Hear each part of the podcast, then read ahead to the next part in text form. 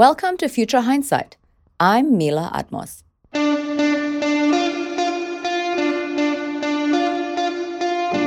Today on Future Hindsight, our guest is Jennifer March. She's the executive director of the Citizens Committee for Children of New York, or CCC, a nonprofit and nonpartisan child advocacy organization. CCC's advocacy combines public policy research and data analysis with citizen action. Under Jennifer's leadership, CCC has advanced and achieved legislative, policy, and budget reforms to benefit children and families throughout the city and state. Thank you for joining us. Thanks for having me. Let's start with some basic questions. What does CCC do exactly? So, our mission is to ensure that every child is healthy, housed, educated, and safe. And we like to say that there are three prongs of the work. The first is research. Over the last 20 years, we've built the largest local database on children and families in the country, and we use that data to illustrate how children and families live in New York City's 59 community districts. Um, and to identify barriers to their well being as well as solutions. We also have policy staff that spend a great deal of their time examining state and city budget proposals and legislation, and we use that analysis combined with our data research to identify new opportunities to augment budgets, create new programs, uh, or change laws, all with the intent of ensuring that children and families in New York are healthy, housed, educated, and safe. The second prong is community education. So we run year round advocacy courses because we believe that citizens everyday New Yorkers should be actively involved in making their city a better place for all children. And then my staff and I are all registered lobbyists, even though we don't accept any government money. We actually abide by lobbying laws just as a due diligence matter. So, when you say that every child is healthy, housed, educated, and safe. What exactly does that look like? How do you define it? What we think about are really just the basic things that children and families need to thrive. You need a safe and stable home that's affordable and in good condition. You need to have access to high quality education so that you can be upwardly mobile. You need to have access not only to health insurance, but services, you know, regular immunizations, pediatric visits, affordable care. So, our job is really to identify where there are children and families in New York that lack those basic fundamentals. And we then lobby at the state and local level to try to make sure we're filling gaps and we make sure that all children, and particularly poor children, are doing well. How do you gather that data? So, our database is comprised of government administrative data. So, it's data from state, federal, and local agencies, and it's all compiled in one place, and it's called Keeping Track Online. And you basically take their data and then right. reanalyze it? Yes. So, most state and city agencies and federal agencies disseminate a great deal of information. What we do is we put critical data points on children and families in New York all in one place so that individuals interested in a wide variety of issues can look at trends on infant mortality or maternal morbidity or how many children are reaching math and English standards, etc. So we combine the data in one place so that you can map trends, uh, create tables, charts, import them into your own reports and proposals, as well as um, clarify with visual mapping techniques where disparities concentrate across the city of New York. What, in your mind, are the most pressing issues that children face in New York? The interesting thing about New York is there are 1.8 million children here. It's a city with the largest population of children in the country. So, on one hand, there's been an enormous amount of progress made in things like infant mortality, declines in child poverty, improvements in graduation rates, improvements in teen birth rates. But what we see in a city of this size is despite great progress over many areas, profound disparities persist and Black and Latinos are disproportionately poor, homeless, not reaching the same educational attainment levels. Much of our work is around trying to ensure that the poorest children and families in New York have access to the fundamental resources that help them thrive. We're particularly concerned right now about family homelessness. There are 24,000 children living in homeless shelters every night.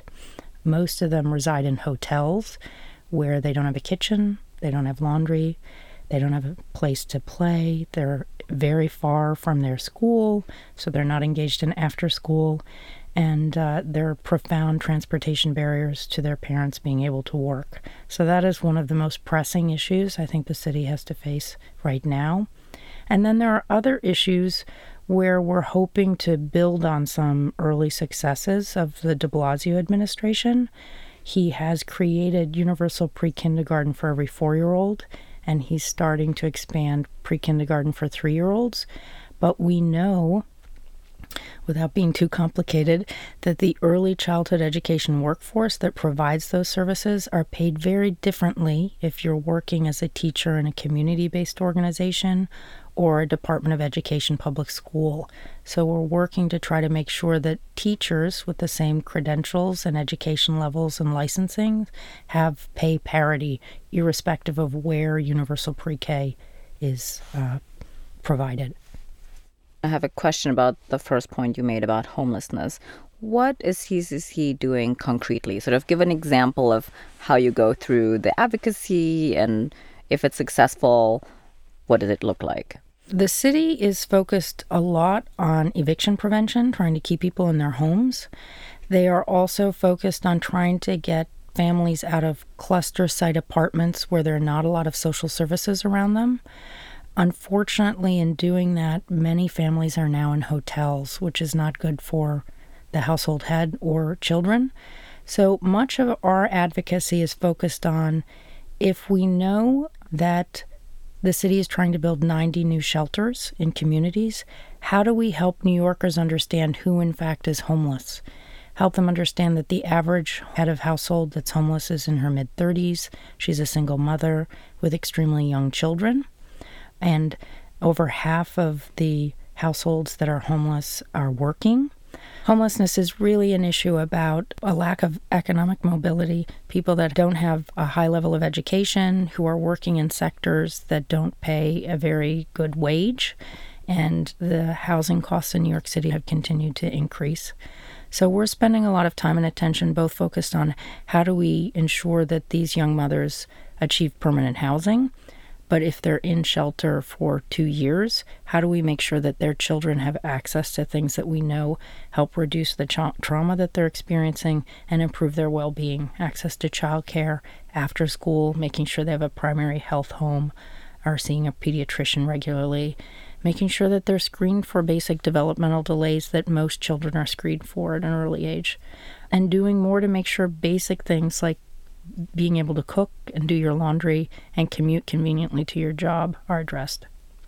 Do you work directly with the homeless families and also with the city, or how do you do the advocacy? So, typically, because Citizens Committee for Children is an advocacy organization that does policy research and we don't provide a direct service, we work with direct service providers, uh, the legal community, and other advocates to create a coalition of like minded people who can advance a common agenda around budget and policy proposals. So that's what we're doing now. We have a family homelessness coalition that we uh, co lead with Enterprise, which helps develop affordable housing, and New Destiny Housing, who has a long history of providing uh, housing for women that have experienced domestic violence. Do you also speak to city and state officials separately or in tandem, I suppose, with so the, the efforts with enterprise, let's say? So, with our partners, we identify um, a list of issues and priorities we try to advance, and then we spend our time doing basic government relations or lobbying where we're meeting with appointed officials and elected officials all year round. What is effective child advocacy? When does it work best? How does it come together in the most ideal way? I think it's when you have really a virtuous circle of a large group of people with a common interest in tackling a particular problem. The ability to not only have uh, troops on the ground, people working in the community, and beneficiaries of service being part of our advocacy, but New Yorkers at large who are willing to make phone calls, uh, make visits, write emails and letters on the issue, and then the ability to attract media attention as well. so that the issue is really visible in the news media. Um, we combine then external advocacy, loud types of rallies and letter writing campaigns and social media activity with mainstream media, radio, television, um, print media, and then uh, government relations meetings with elected officials. And in the best case scenario, that internal and external pressure encourages government to move. The next question I have is not related to advocacy, but what are the most common misconceptions about children in poverty in New York? Often there's a perception that children that are poor are different than any other child, and that is not true. Their circumstances are simply different because their parents earn less. And those households needs the very same thing that any child would need a safe and stable place to live, access to health care, a school in which they can succeed, and the basic tenets that we know from years of research promote upward mobility. We try to help people understand how those issues really intersect. If a family member who's working has less than a high school education, their chances of earning enough in the city of New York without other types of assistance to support that household are slim. So it's our job to really help people understand that parents, irrespective of where they sit on the income ladder, generally want the same thing for their children. And government has a role to play in helping the most vulnerable in society have a full and thriving life. Yes, I agree that the government has that role. If you could explain to people that life is just as complex for people who are low income as it is for people with high incomes, what would be the one thing that you would like to say to people to elucidate this complexity? Well, a couple years ago, we've started to produce what we're calling a community risk ranking that looks at 18 different data points in New York City across the 59 community districts. And what it does is it looks at economic factors, housing, health, education, youth factors, and family and community factors, and shows you that poor children often aren't simply poor, but there are other risk factors that impede their well being. So they're poor, their housing stock is in poor quality, which impacts their health. They're attending schools in which fewer numbers of children are meeting basic standards in math and English. And so the risk factors we know from research, when they're multiple, the chances of long term damaging outcomes on a child are profound. And so it's our job as child advocates to help identify what are the early and consistent interventions in a child's life and supports that are needed to really take the opportunity to combat those risk factors early and turn turn those long-term outcomes around for the positive. Right. The risk factors that affect children basically bear out for their entire lives as adults and they are less able to become the type of fully achieved adults in the way that we hope they would be. I feel like that there's a big opportunity that is missed when we talk about poverty the long term repercussions and the long term benefits would be immense if we had less people living in poverty, less children in poverty, because they would be fully contributing members of our society, paying taxes, having good jobs, having good housing, raising healthy children. Well, I would say that it's interesting over the last decade, the healthcare community has started to understand and talk about social determinants of health. So, community level crime, uh, poor housing stock, failure to earn a living wage, the presence or absence of domestic violence. Those things actually impact short term and long term health. So I think we just need to think more holistically about things that we know help promote well being, both for children and families, and try not to get so overwhelmed at the magnitude of the job and really focus on practical, pragmatic things that we know will help provide stability and promote well being, whether that's a housing subsidy that will keep the working mom in her apartment or expansion of affordable early education that will ensure that young person starts school really ready to succeed. Right. I have a question about the universal pre K for three year olds, and you were talking about wage parity. What is the current state, and what is the ideal state?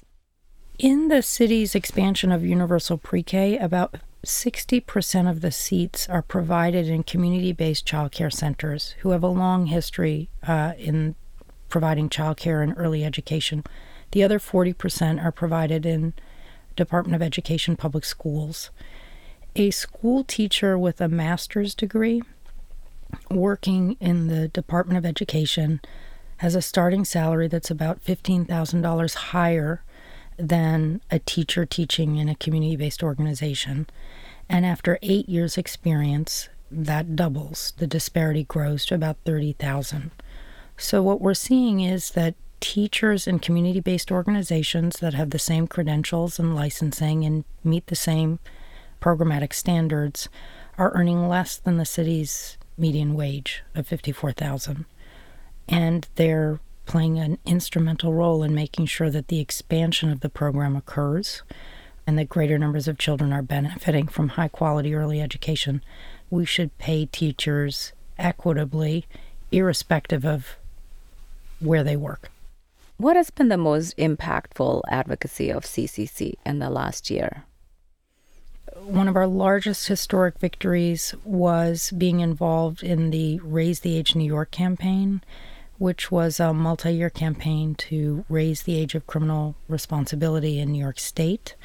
Uh, prior to uh, last April, any child, 16 or 17 year olds who had been accused of committing a crime would have been processed through the criminal court system as an adult.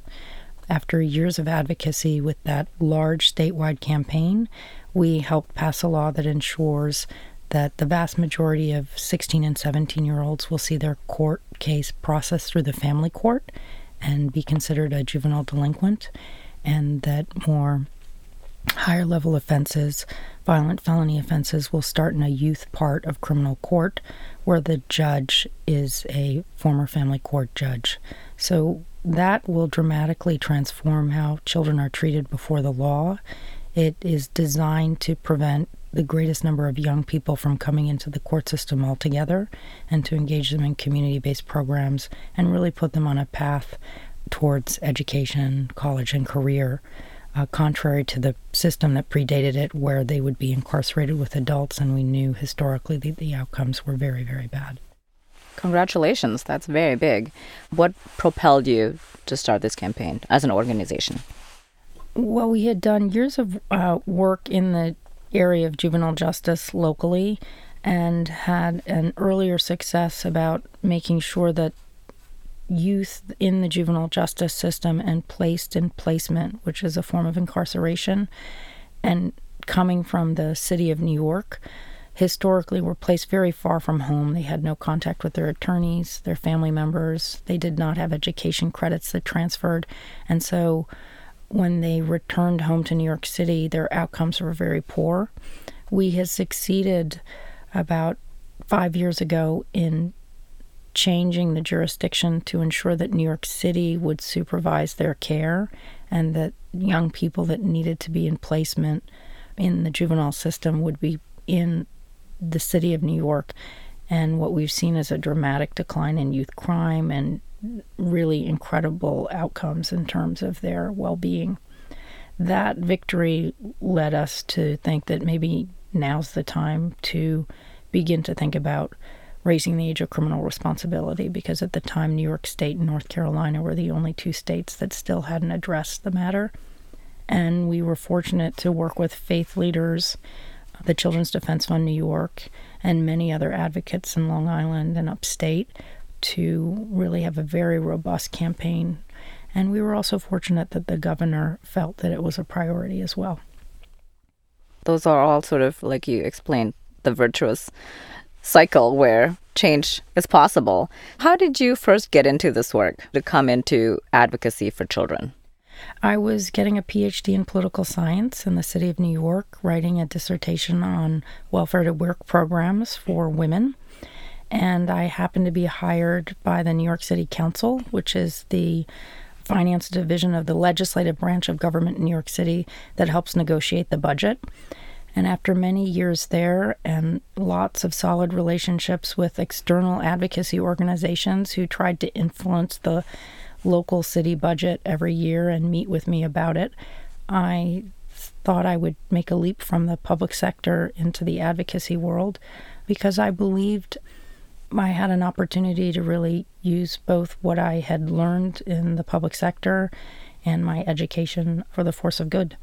And I also, as a young person, had an opportunity to live in different parts of the world, uh, in France in particular.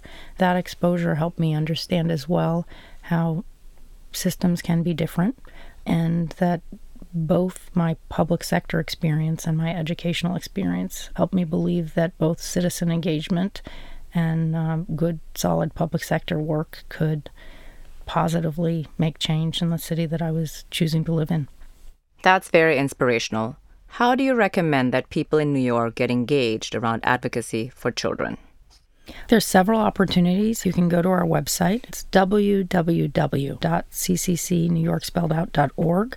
You can sign up to get our e news. You can take action online to write and call different elected officials for campaigns that are underway. If you have more time on your hands or you have a high school student in your household, I would encourage you to explore the community leadership courses that we offer. We also year round have free lectures on emerging issues related to children that we encourage people to take advantage of. At a more local level, I encourage people to explore school boards, community boards, participate in participatory budgeting processes, be active on social media and Twitter. There are lots of ways to be heard.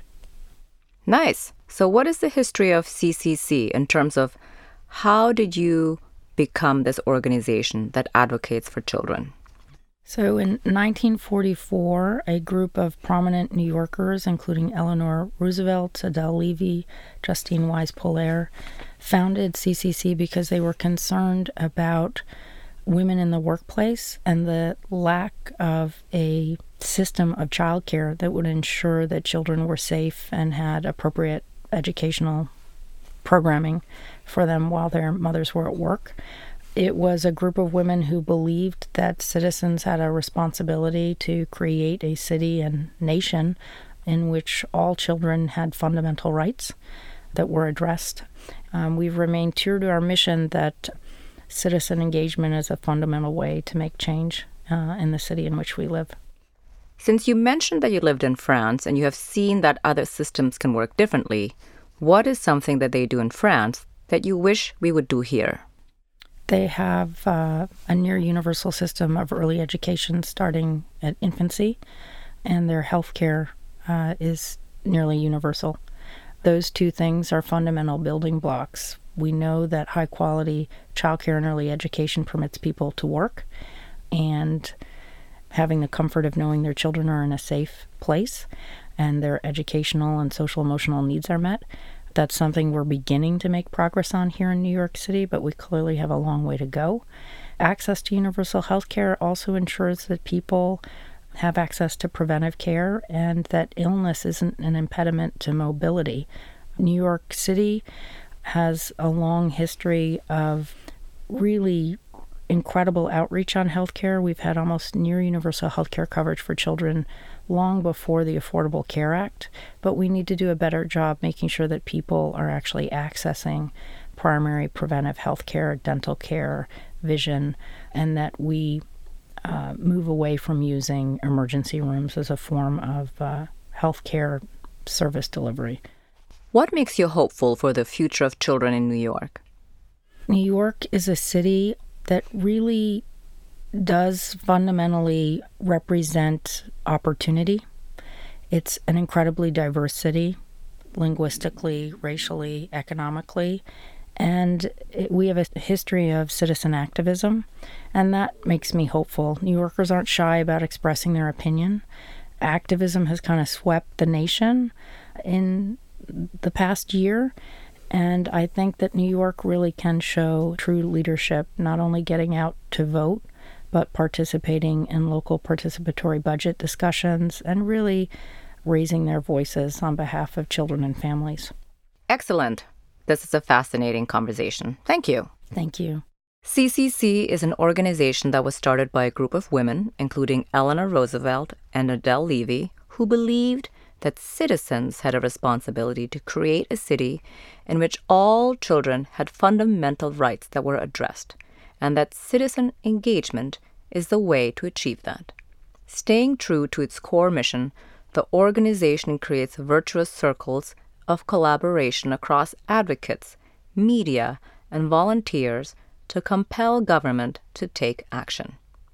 It is no surprise that poor children are suffering other risk factors beyond simply being poor, and that these all add up to long term damaging outcomes for their health, educational achievement, and earnings.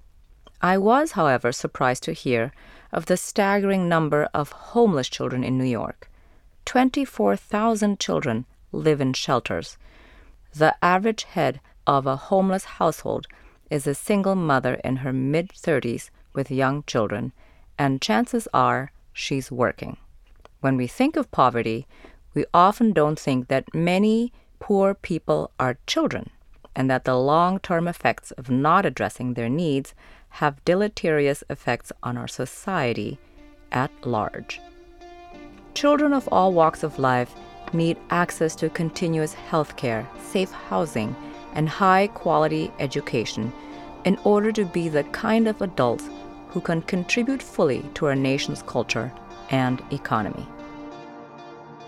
On the next episode of Future Hindsight, our guest is Shafi Goldwasser. She's the director of the Simons Institute for the Theory of Computing at Berkeley, as well as the RSA Professor of Electrical Engineering and Computer Science at MIT and the recipient of many prestigious awards in her field. There are ways to share information without actually giving each other the information. These methods originate from cryptography, they're becoming more and more practical these days to make sure that companies actually use them when they use your information. The government might have to get involved. Or as an individual, you should be pressing your government to be involved, or you should be favoring those companies or entities who make a conscious effort and publicly uh, make that effort to utilize these methods and don't just ignore it. Until next time, I'm Mila Atmos. Thank you for listening to Future Hindsight. The executive producer and host of this program is Mila Atmos. The audio producer and music composer is Peter Fadak. The associate producer is Miriam Sumbu. Find us online at futurehindsight.com and listen to us through your favorite streaming services.